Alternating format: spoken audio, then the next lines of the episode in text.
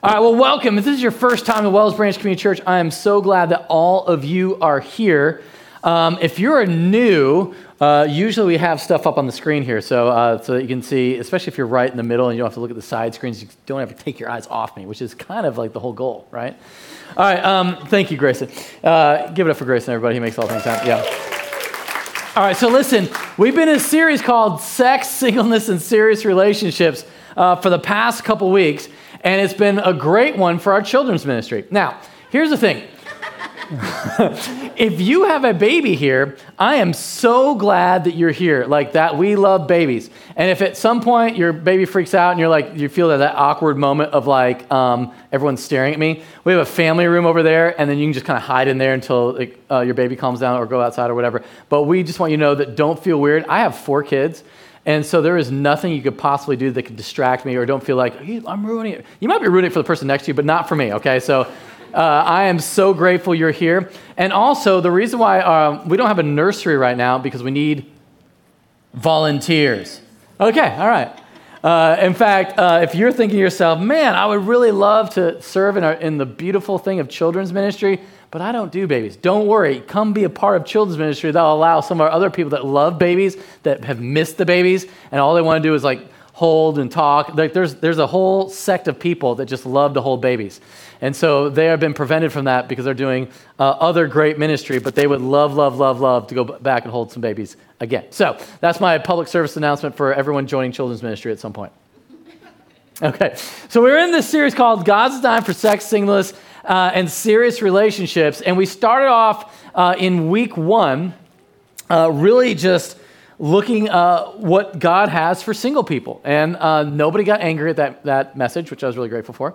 And then the next week, we talked about sex. We talked about the reality that God actually made up sex. And He didn't make it to be like a miserable experience you'd sort of may do to procreate. No, but rather he did it so you'd want to do it more and more and more with the person that you're married to. And we said the best sex is had by people in their 60s, is awkward if you're 20 to even think about. So we just keep moving.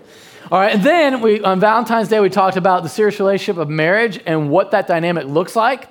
Uh, and then that last week on, on post snow apocalypse, we talk about uh, our relationship to the church and how important and powerful that is, especially when the church comes together and we can love one another, uh, especially when your pipes freeze or burst or lose power. And it's really life or death. Uh, in those kind of crisis situations, you need the relationship with the church. Okay, uh, and we're going to continue and we're going to talk about sex in terms of gender and marriage, which makes everybody get really nervous, right? And in fact, we're going to probably have a lot of questions, okay? So if you have any questions, it's probably now the time to do it. And if you're new here, I promise we don't talk about this like every week, but of course, on the time that you come, we talk about probably the hardest thing of all time. So welcome, welcome to Wells Branch Community Church. We lead into really hard things. Text me, and you can tell me about how you, your, your experience was, and I'd love to read all about it. All right. um, all right, so the reason why this is so important, do you guys know that this week, or this past week, the U.S. House of Representatives passed uh, the Equality Act? You guys familiar with this? Essentially, uh, it's kind of bringing into 19, it's modifying the 1964 Civil Rights Act to include um, transgender, homosexual, uh, gender identity issues into uh, that bill for 64 which, and what that really means for Christian organizations, if you hold to the traditional view of marriage, is that, and you are, for example, adoption, adoption agency, you have to adopt to same-sex parents and that kind of thing. That's just, that's the way it is. So if that, that bill passes this week, that's what's going to happen. Now, I'm not bringing that up to talk about like everyone go call your senator, and I'm, that's not what this is. It's just the reality is that the, the, the culture of sex and what is appropriate and, and right has shifted. All right, it's shifted.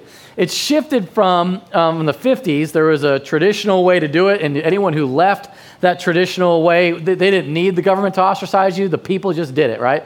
And then what happened is that we got to 2021, uh, we've gotten to this place where um, nobody has a definite understanding what sex is or what gender is. In fact, we just said there is no such thing as gender. And so now we're just in a very confused place. And so I wanted us, listen, this is why as Christians it's so important to lean into this because this is, we, we come at this as a place of speaking into the public square. Now, what I want to say is we don't ask people who don't have the Holy Spirit to do what only people with the Holy Spirit can do. Does that make sense? We can't ask or put on to people, and this probably was part of the problem of the past. You cannot put on to people who are not Christians Christian faith because they don't have the Holy Spirit to live it out. Now, um, when it comes to homosexuality, I have a this is not just a theoretical conversation, this is a personal conversation. I wrote a book about my relationship with a, a, really good friend of mine, and I won't tell you how it ends because then I'd tell you how his life ended. Anyway, but that, I guess I already told you. All right, anyway. Um, but he was a really good, really good friend of mine, and uh, he was gay, he is HIV positive, and he ended up dying of cancer uh, and complications with HIV. It was just a mess. But he and I became super, super close. And um, and he would give me tours of the neighborhood and he, we would go to gay churches together and we would debate this openly as friends and it would get passionate it would get heated uh, and so even with somebody you love uh, you can have a disagreement with okay? Now let me explain something before we get into this um, uh, about that. Did you know that rules without relationship lead to rebellion?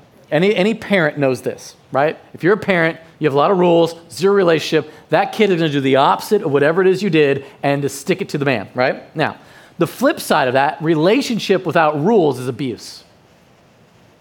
Take a while for that to set in. Relationship without rules is abuse. Because if there are no rules in our relationship and I come up to you and go, bam, how'd that feel? And they're like, you just do whatever you want, right? Like that, that is abusive. Okay? In the same way, I think we sometimes abuse God's grace because we're like, ah, I can do what I want, God will forgive me. Or, you know what? That's not even a real thing. God couldn't possibly care about that. That's why when in the Bible talks about Jesus being the epitome of truth and love. And so this is where we're going to go, and this is why it's so important because God designed humans and he loves people but there was a specific design that goes along with people. All right, so you kind of know where I'm going, where I stand on this, but uh, I'm going to help you out. So if you were like, where's he going? So I, uh, at our church, we believe in traditional gender roles and traditional marriage, but not because we want to be draconian and hold it over everybody and be like, you will bow to my power. Like, I honestly, be way easier if the Bible said, it's a free for all. I'd be like thrilled. I would be, you know, I don't like conflict. I don't like, this is awkward for me to talk about. I feel like I'm already talking too much. You know, like this is hard. And I'm having those hard conversations is super challenging for me. But what happens is Christians, we can kind of get confused and resist God's design for gender and marriage because we've heard this said God made me this way. We've heard this said God made us this way, so therefore, um, who am I to argue with that? And I think there's a large portion of us in this room, online, you're watching this, and I'm, I'm so glad you are, that you have a gay family member or an LGBTQ plus family member. And you would say, Chris, I've known them from forever. They've always been that way. Lady Gaga sing, is singing their song, uh, Born That Way. Like, that is just like how we roll and how it is. And so, for you to say anything sort of contrary to that goes against everything some of my really special friends feel. And I, man, I, I have a lot of compassion there for that. Or, or um, we resist God's design for gender and marriage because God wants us to be happy. And if that makes him happy, why are we sitting so upset about it? Well, I mean, come on. Doesn't God, and then this is the same sort of logic we apply to that's why I'm not married anymore, because God wants me to be happy. Or that's why, you know, like you can apply that sort of logic to just about everything, because God wants me to be happy. And God would never ask me to do anything that would make me sad.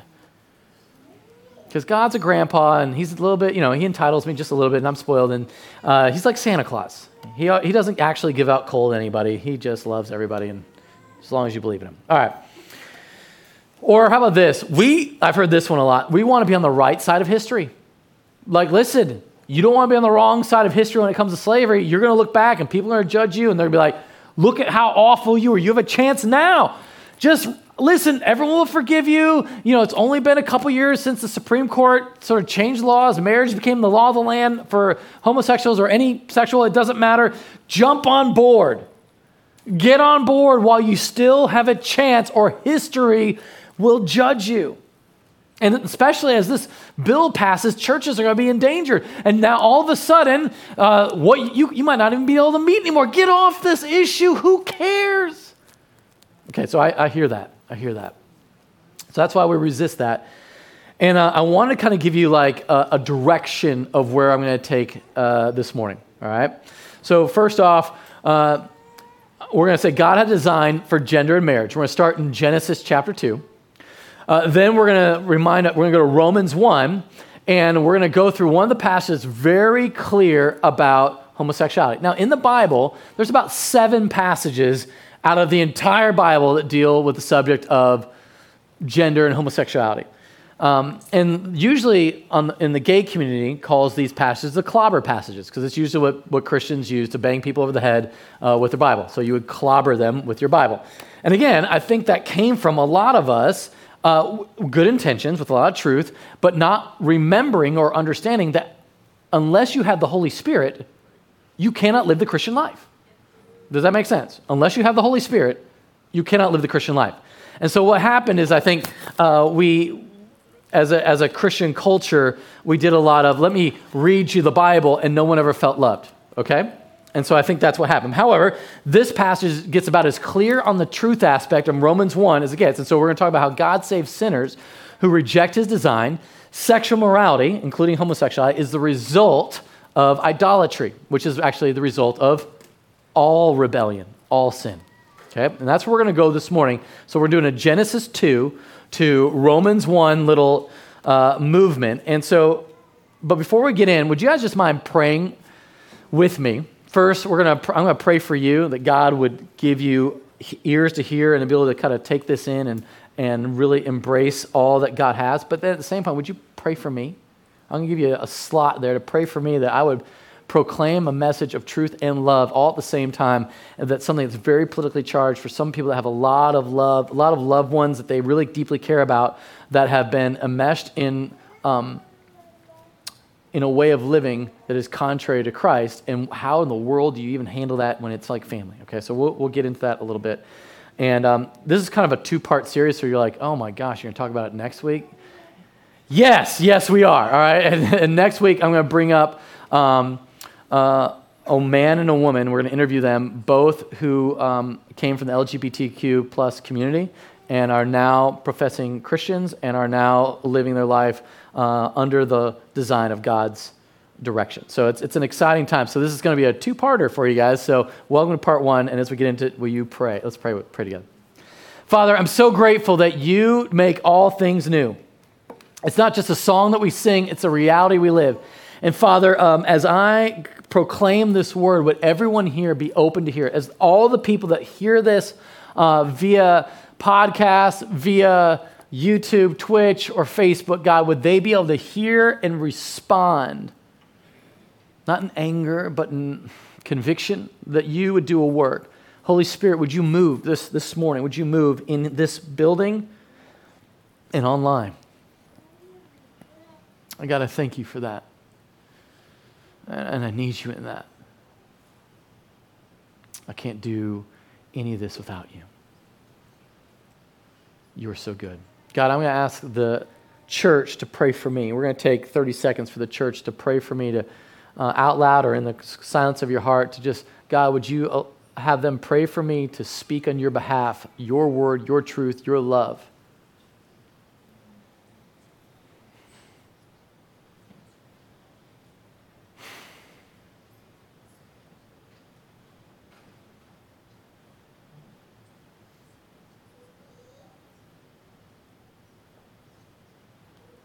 God, you are in control.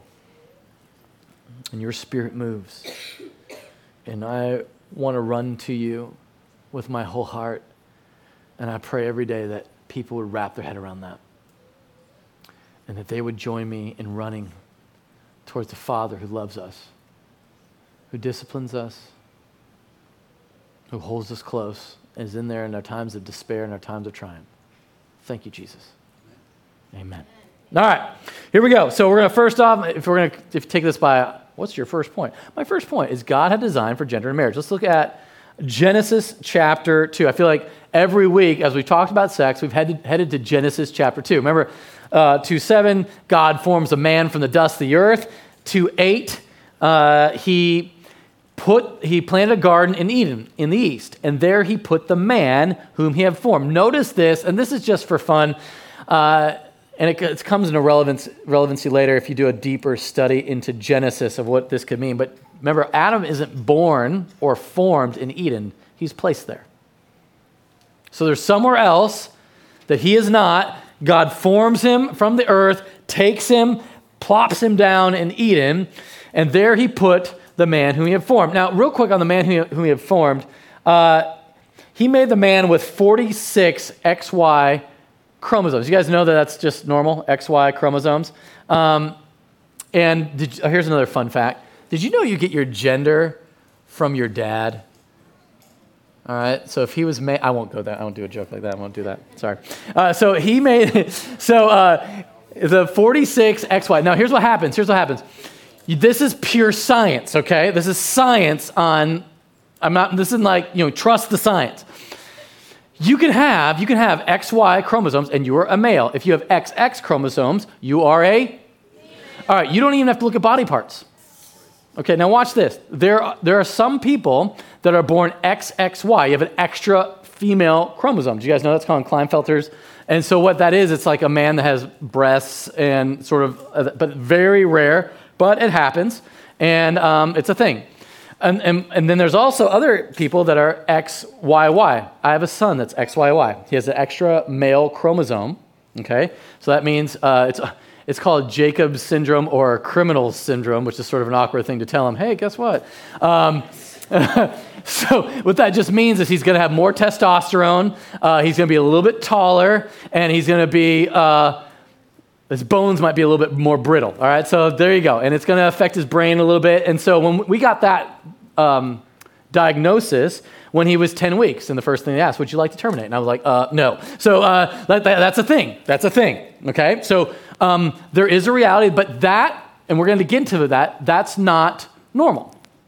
It's abnormal. What's normal? See, we're in, already in the culture that's going to be screaming, what, what do you mean, what's normal? Hang with me. So Men were made with 46 XY chromosomes. Okay.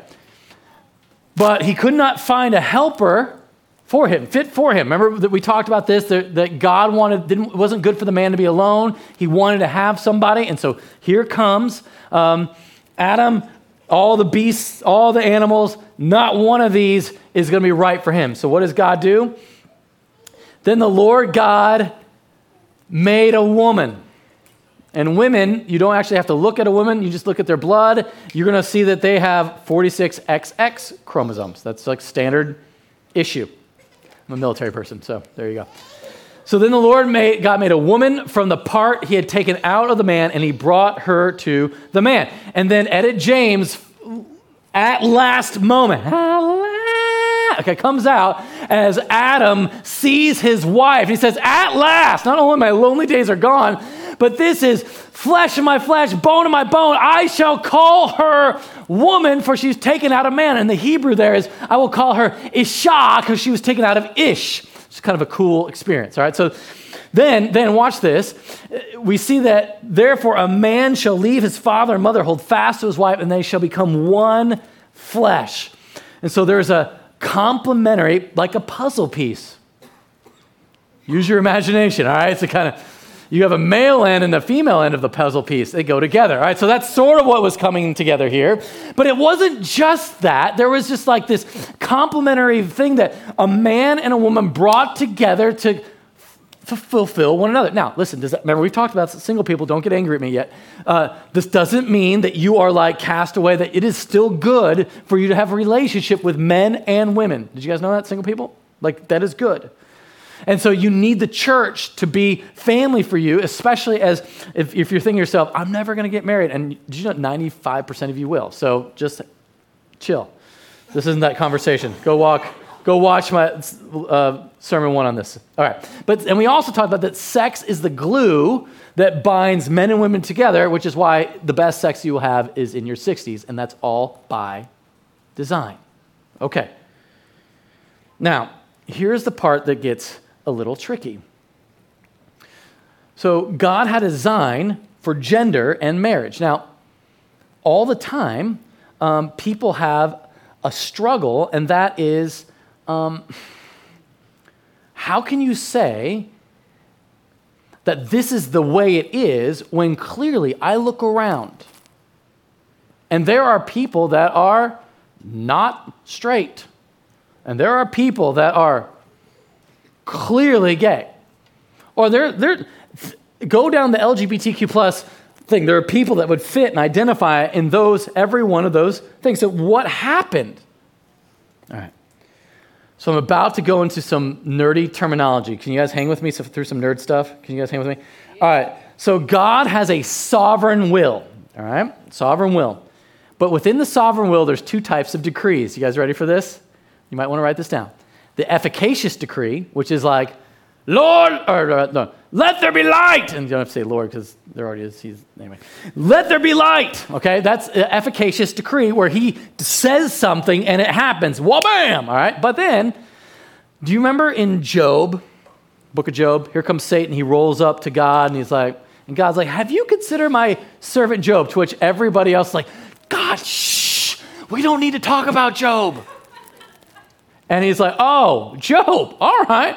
Job only loves you because you blessed him so much. Let me do some damage. I'll take care of that. And he does. And that's called God's permissive decree. Okay? So he allows stuff to happen in his sovereign will. That we don't see the whole picture, and it clearly is going against, watch this, his revealed will. The revealed will is like the Bible, God's word, handed down from those who had been inspired by the Holy Spirit to write it down. And so God's word is his revealed will. Sovereign will is what actually happens. The reason why his revealed will doesn't always happen is because he has a permissive decree and an efficacious decree. And that is how you become completely sovereign in control of everything and still give people the ability to choose right and wrong. Okay, everyone get all that? Now, again, this gets us to the place where people say all the time, I was born this way. And, I have, and um, I've had a desire for the same sex since I was born. Okay.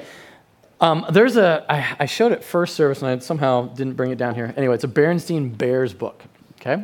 How many guys read Berenstain Bears to your kid? Isn't that fun? Okay. I, don't want to ruin it for you. I love Berenstain Bears. I, I read my kids Berenstain Bears. It was awesome. And there's one particular book called God Made You Special. And it's sweet. And the whole point of it is to sort of teach children to be kind to those with special needs. And that's a sweet thing. Here's a problem with it. Say, God made this child that way. Well, if that's true, now what? Hang with me. If that's true, that when in heaven, they would still be that way.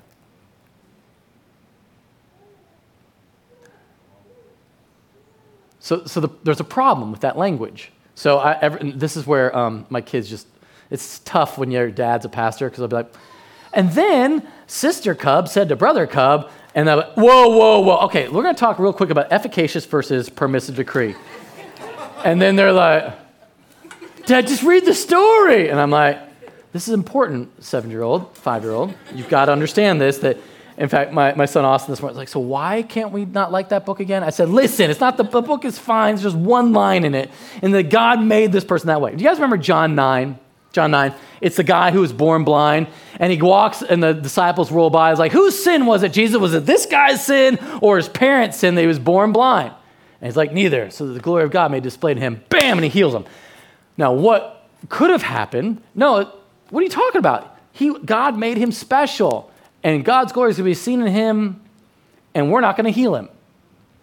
But he heals him. In fact, the Bible says something about this. Every blind will, every blind will see. All the lame will. Oh, okay. So heaven, where everything is supposed to be perfect, and we're supposed to bring, watch this. Our Father, art in heaven, hallowed be thy name. Thy kingdom come, thy will be done on as it is in Okay, so what we know is, is that if it's not like it should be in heaven, it's something that's wrong on earth. You with me? So that the reason why I sort of, you know, I'm a, a textual critic of the Berenstain Bears is because is because I don't want anyone to think that God specifically made someone that. What made um, what made uh, um, Titus, my third son, have, be XYY is not that God wanted him to be special. It was he is an imager of God. That's what makes him special. And what's unique, and now is a, a, a result of sin. Watch this, is the abnormality. That's the result of sin. You're like, what do you mean? Who's sin? Thankfully, not mine, wasn't my fault. but it was a great ancestor, Adam and Eve. They brought in sin, and so therefore, my great great great great great great great great great great great grandfather inherited sin, and then he passed it all the way down to me, and I was a natural born sinner right from the get go, as were you. Okay. So the problem of sin is the real battle here. To which this is where again everyone's like, well, why is that? Why does that matter? Well, we talk about salvation a lot here. Did you guys know that? We talk about being saved. And that's kind of like your traditional, um, well, Christian, you know, being born again. And I, I love it when I talk to non-believers. All you born agains. What is all? What is that? What do you mean by that? And it's like, oh, you're like Nicodemus. Let me explain. All right. So, um, but the reality is, if there is no sin, there's no need to be saved from its consequence. And if we start changing the truth, then we've changed what the love means. Let me explain. Watch this. Go to Romans 1. So we're going to talk about God saves sinners who rejected his design. So this is why we talk about this. For I'm not ashamed of the gospel. Romans 1:16. I'm not ashamed of the gospel, for it is the power of God for salvation. Now, why? Listen, this is what we talk, this is what our entire if there is no salvation, we need to shut this down, become a Rotary Club. We'll do bingo here on Fridays. Because what ultimately we're talking about is that salvation means you have to be saved from something. If you're going off a cliff and you're on like a little boat in the raft and you're about to go, you need to be saved from gravity, okay? Now, what we need to be saved from is what? Our sin. Our sin. To everyone who believes. Now, I love this. It's not everyone who does, it's everyone who believes. Because faith is something you cannot do or work up or conjure. It's a, a, gift of God. For in it, the righteousness of God is revealed from faith for faith. As it is written, the righteous shall live by faith. Christians, or sorry, people of God have been saved from sin for all time by grace through faith. This is something that's been happening since Adam and Eve. Now, look at this. Verse 18. For the wrath of God is revealed from heaven against all ungodliness. Why do we need salvation? Because God's wrath is coming against our sin. And unrighteousness of men who by their unrighteousness, unrighteousness suppress the truth. You may be familiar with the story of Adam and Eve. Adam and Eve are born at last. They start singing, they make love, honeymoon. I don't know how long that lasts. Maybe that lasts five minutes, maybe 30 minutes. All right, so at some point after that, they're hanging out at the water cooler by the tree of the knowledge of good and evil. And the serpent rolls on by, is like, hey, Eve, did God really say that you can't eat from any tree in the garden? No. And then they have a conversation. And then all of a sudden, the serpent deceives Eve. And then she eats, gives some to Adam. He's like, mm, all right, well, I guess it worked out for you. He eats. And the next thing you know, they suppressed the truth of God's word. For what can be plain about God, for we know what can be known about God is plain to them because God has shown it to them. For his invisible attributes, namely his eternal power and divine nature, have been clearly perceived ever since the creation of the world in the things that have been made. Okay? And so this is where we look at it, we go, so they are without excuse. And this is where people say to me all the time How can people who have never heard the gospel be saved? And this is the part where it gets, I get really serious and I go, that's why we send people to unreached people groups. The reason why we send James Meyer and Dee Meyer into Tanzania to the Zaramo people group because there is a million people there who have never heard of a Jesus. However, when we went there, there were, there, there were those there that were seeking. And an old man, 90 years old, like looked like a just all bone, but 90 and the head of the tribe. And actually, Holland Gregg, who's our church planner in East Austin right now, uh, he went there to Tanzania with James, and they go in, and he meets this guy, shares the gospel with him, and he said, There was this voice that I always knew was there. It would tell me where to hunt, it would tell me where to be safe, it would always talk to me, and I always learned to trust this voice. And he said, And then, and of all the people that have come, I've finally heard that this Jesus is the voice that I've been listening to. 90 years old, listen to a 20 something year old kid. That's why we go. And God will bring those whom He has uh, given the ability to believe, He gives them the ability to receive. Okay, so they're without excuse. Now, here's what's tough about all of this that I'm saying is that God saves sinners who rejected His design. To which we like the design part when it talks about how to treat other people. We should be loving one another. Jesus' command, I get, a new command I give to you love one another. As if that was not in the Bible before, Jesus sort of reemphasizes and says, listen, if there's one thing you remember, love one another. Okay, now, the part that gets tricky is Jesus also says, I'm the truth, the way, and the life. No one gets to the Father except through me. And then he also says, I've come to save sinners. Then, Thomas Jefferson, now I'm about to go to some political things. Thomas Jefferson, anybody ever read the book uh, Notes on the State of Virginia? Classic read, 1700s book, great stuff. Nobody, what? Not even in college? All right, there was a great quote. I mean, this is one of my favorite Jefferson quotes uh, that I just like, it was awesome. And I'm going to tell you why it's awesome because you might not think it's so awesome on the front end. It does me no injury for my neighbor to say there are 20 gods or no God. It neither picks my pocket nor breaks my leg. Now, that phrase was sort of the, um, the benchmark phrase for the separation of church and state.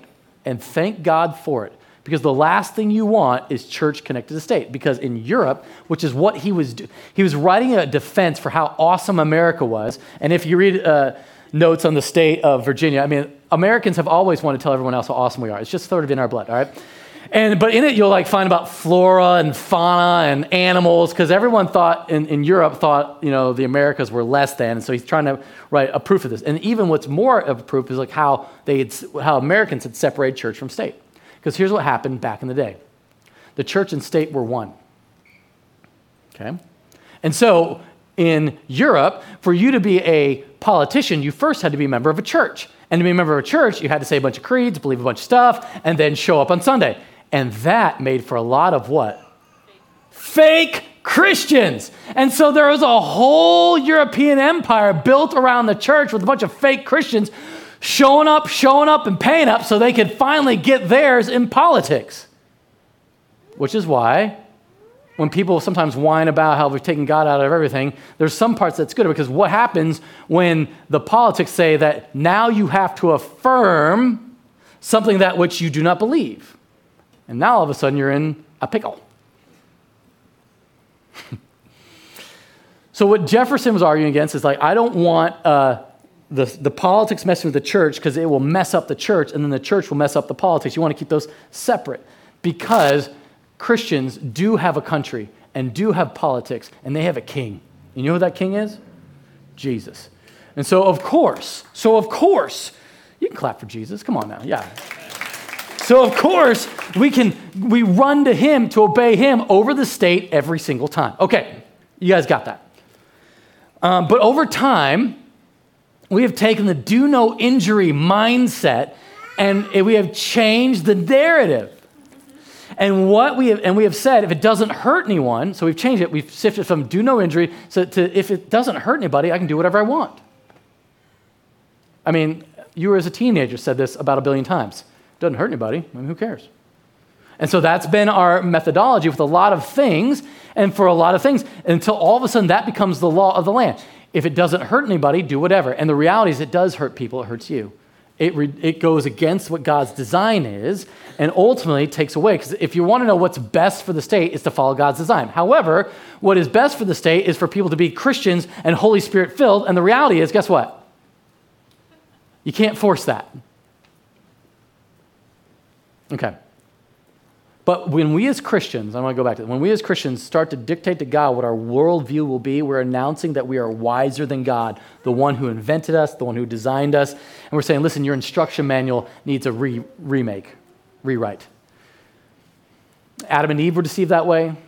They exchanged the truth of God for a lie, and that's what happens to us when we're like, the culture said, so therefore we must. Now, I, I want to reiterate this a zillion times, though. It's fine for the non Christian world to do that. Of course, they're going to do that. There's no judgment. Because when you don't have the Holy Spirit, you can't do what only the Holy Spirit can empower. And that's why, um, that's why the world is trying to make everything fit within the I can do anything I want framework because happy has become the elusive God of the age. Okay. We're going to keep moving. So, sexual morality is my neck. We're going to kind of go. So, we all realize that we're broken, we're sinners, but sexual immorality is the result of idolatry. It all starts with believing who your God is. Do you believe the serpent or do you believe God? All right, now look at verse 21, Romans 1 21. For although they knew God, they did not honor him as God or give thanks to him, but they became futile in their thinking, and their foolish hearts were darkened. So, although they knew God, could see his decree, said, Nah, I'll do what I want. Claiming to be wise, they, they became fools and exchanged the glory of the immortal God for images resembling mortal man and birds and animals and creeping things. So, in the past, we have had like a lot of animal like gods that you worship, right? I mean, that's kind of like, you know, go to India, you'll see a lot of animal like gods. You go to Greek mythology, there's some sort of half man, half uh, animal thing. And what's really interesting is if you take man and you make it a whole bunch of men, um, men and women, and then you create a government around it, which is awesome and really great, then all of a sudden, whatever the mass of people say is the law of the land, so therefore that becomes the God of the land if you obey it. Does that make sense? And that's what happens. This isn't like an anti democracy pitch and we all need to have a king, but th- this is a, just the reality of what can happen over time when you let um, the majority opinion start to influence yours and not God's word. Verse 24, therefore God gave them up. Say it with me. God God gave them up in the lust of their hearts to impurity, to the dishonoring of their bodies among themselves, because they exchanged the truth about God, about God for a lie. The same thing that happened with Adam and Eve happens with us. And worship and serve the creature rather than the creator, serving the serpent as opposed to serving the creator, who is blessed forever. Amen. For this reason, let's try one more time. Right, that's two times. God gave them up to dishonorable passions. For their women exchanged natural relations for those that are contrary to nature. And the men likewise gave up natural relations with women and were consumed with passion for one another men committing shameless acts with men and receiving in themselves the due penalty for their error. And um, my friend Don, who I wrote this book about, would always come to me like, well, it's not natural for me to like a woman. So what that means is, it's if I'm going against my nature, against the way I was made. So therefore, and I'd be like, Don, stop. Uh, you're trying to twist it. And we would go to gay Bible studies together. Like we were in the like I said, we were in the neighborhood. We went to gay churches, and we would go to we go to, to gay Bible studies where they go over the seven clobber passages, and it would always come to this. Is, I think what you're doing is you're. It's called hermeneutics the study of the Bible. You're taking uh, a view and you're making the Bible fit your hermeneutic, the, the conclusion you already want it to have, and you're not letting the Bible just simply speak for itself. One of my favorite uh, Spurgeon quotes is um, Charles Spurgeon, pastor back in Britain back in the day. He's, why is everyone always so needing to defend the Bible? The, the, Bible, the Bible is like a caged lion. Just open it up and let the lion out. It can defend itself. So read God's word and let its power move. So look, look, but the reality was that sin, sexual morality, is a result of idolatry, and God gives you up. Um, any, do I have any C.S. Lewis fans? Where are my C.S. Lewis fans? Okay, oh man, all right. One of my here's another favorite uh, C.S. Lewis quote. There are two kinds of people those who say to God, Thy will be done, and those to whom God says, All right, then, have it your way. Right? There's, that's kind of how it is. Like when we say, like, I don't want your will, God, I want to do what I want to do. And He's like, have it your way and see how that works out for you. what happens is that when we go to idolatry, we move to a functional savior. Do you guys know what I mean by that? Sex is a great functional savior. Porn is a great functional savior. It, it gives you peace in the place of God when you're feeling worried or tense. Eating, food can be a functional savior. Um, your work can be a functional savior. And all, for our streaming, binge watching your favorite show is a functional savior. Scroll, thumbing your phone on social media, functional savior. All right, so I got them all. All right, and what can happen? What can happen? I usually just sort of pound those, but the reality is your functional savior is what you lean to. It's what you go to whenever uh, there's sadness or hardness. And what you would say is like, if you take that away from me, I'm gonna die. Don't take my phone. Don't take my streaming. Don't take my spouse. Don't take my children, right? This is the part where anything that you go to before God, God's going to say, like, I am it. I'm number one for you. And that should be the ultimate thing. But what we do is we go to functional saviors all the time because either A, we've never been taught to pray, or we don't want to go to God because he might convict us of something and do something and have us do something we don't really feel like doing. Does that make sense? There are tons of functional saviors in our culture, and they beat us down and we need to call it what it is. And that's why the resurrection becomes so important. Um, in one of my, my times with Don, he wrote me this email that I put in this book. And because the resurrection helps you overcome this. And he goes, Chris, why is the resurrection so important? My belief came from acknowledgement of the sacrifice, uh, and that action is the, is the reason for sharing my faith. I can probably lie and say, sure, what the blank. I believe it all, but I'm not going to lie about my Christianity or anything else. I guess, like everything else, just stupid, ignorant faith and faith. I trust my conversion. I think it is, I think is that, like, things like a lot of other things, which seems to be so much bull blank. Will possibly, it'll possibly click sometime, either here in this realm or in the next. I'm open to all of it, even though my mind and my personal history has told me different. Uh, and then he goes, Another, Nate Graybill called me back today and had a long chat. I didn't even know he knew Matt Chandler, and also the DTS grad. Many of you guys are all over the place, except in the day to day lives of anyone I care about, which meant the gay community. Do you honestly never doubt the whole resurrection? Your mind is based with ability to reason, so how do you turn off all the reason? And so that was one of his rants in email. And what I loved about that is it's getting back to the place of how do you see the, that Jesus dying on the cross, being raised from the dead? Matters once you get saved. When Jesus died on the cross, rose from it, he saved you from the penalty of sin when you believe it. But listen to me. When you turn to Jesus as opposed to a functional Savior, because Jesus has freed you from the power of sin. Because a lot of you are under the grip of porn. A lot of you are under the grip of uh, of shopping or scrolling or whatever the thing is. I have to do it. I got to do what I got to do. I can't trust Jesus because I need this thing. And so when Jesus died for you, he said, Listen, I'm going to give you the Holy Spirit so you trust in what I did for you so that you can overcome the power of sin. Okay. Does this mean that people who are outside of God's design, meaning like have rejected God's design, are a special class of sinner? Now, while it is true that God values the body and says that uh, sexual sin is different than every other kind of sin, it doesn't make, um, the fa- make the fact that God doesn't have an issue with all sin. You, you're not like, and then we have the special class of sinners, the really bad ones. Watch this. This will, if it doesn't make you laugh, it'll make you go, huh. So all, all sin in the history is a result of idolatry. So look at verse 28 and following. And since they did not see fit to acknowledge God, everyone say this with me. God gave them up, to a debased mind to do what ought not to be done. They are filled with all manner of unrighteousness, evil, covetousness, malice. They're full of envy, murder, strife, deceit, maliciousness. Even had to take malice to do it twice. They are gossips the wrath of God is being revealed against what? Gossips. This is the part you're like, well, Chris, I mean, come on, that's not that bad. That's part of your problem. You don't get it.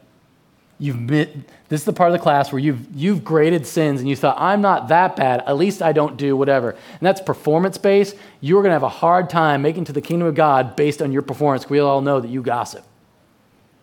How about this is like I'm, this is like free offending everybody today. Sorry. Not sorry. Okay. Slanderers, haters of God, insolent, haughty, boastful, inventors of evil, and the one that I preach to my children all the time disobedient to parents. I mean, this is the one you got to sit like, Austin, check it out, buddy. Let's go from Romans 1. Because what that means is, is that there is something wrong with us because if you haven't disobeyed your parents at one point, you're perfect in all you do. But the reality is, you all have, and we all have. And I think this is what's so interesting to me that that would be in here. He's writing this to adults. He's not writing this to the children's ministry. He just talked about homosexuality a couple verses before, disobedient to parents. see, the problem is we, we've classified sin as this is better, that's better. No, this is, this is awful. This is darkness. This is sin. And then he goes foolish, faithless, heartless, ruthless. Though they know God's decree that those who practice such things deserve to die. Slanderers, gossips deserve to. Well, that's a little harsh. You see, this is the problem that you face. You don't realize how bad you are. I don't realize how bad I am. You are that bad. And like this is the part, like, if if we really knew what went on inside your head, like, you know, at home, nobody would want to be around you. But the reality is, if we all had our, you know, if we had like a little like projector on our heads what we were thinking about. Like, oh, I'm sorry. Oh, oh gosh, I'm sorry. Oh, oh man. Oh, you, would be walking. It'd be horrible, right? But that's the beauty of the gospel that they deserve to die. But Jesus says you're going to live.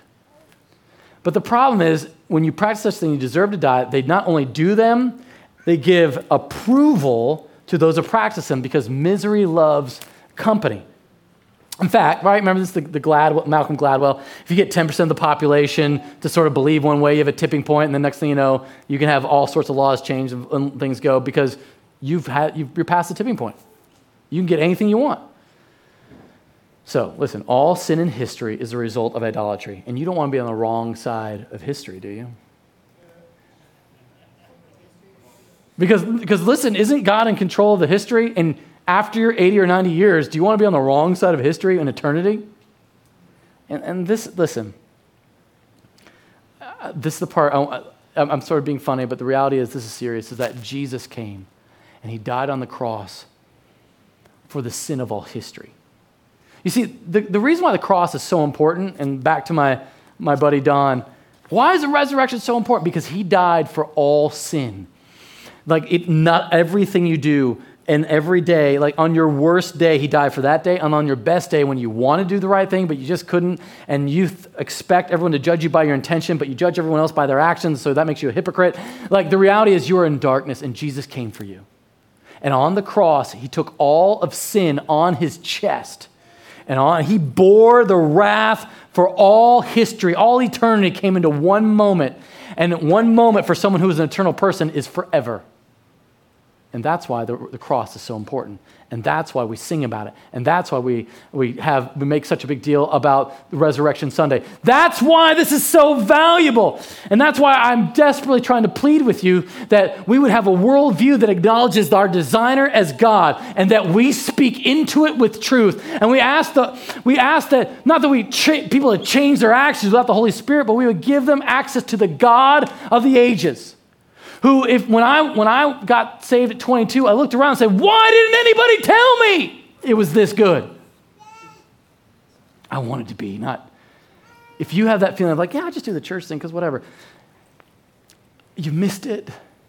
And maybe you were born in church and lived in church and you, all you done was church, and I'm grateful you're here, but I, I, I want to re-preach the gospel to you because anything outside the gospel will not save you you're always going to start relying on your own goodness, which you are awful, because I am awful.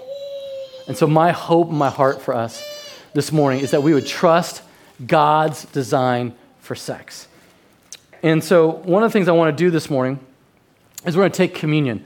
And so, you'll see like one of those little uh, communion cup thingies.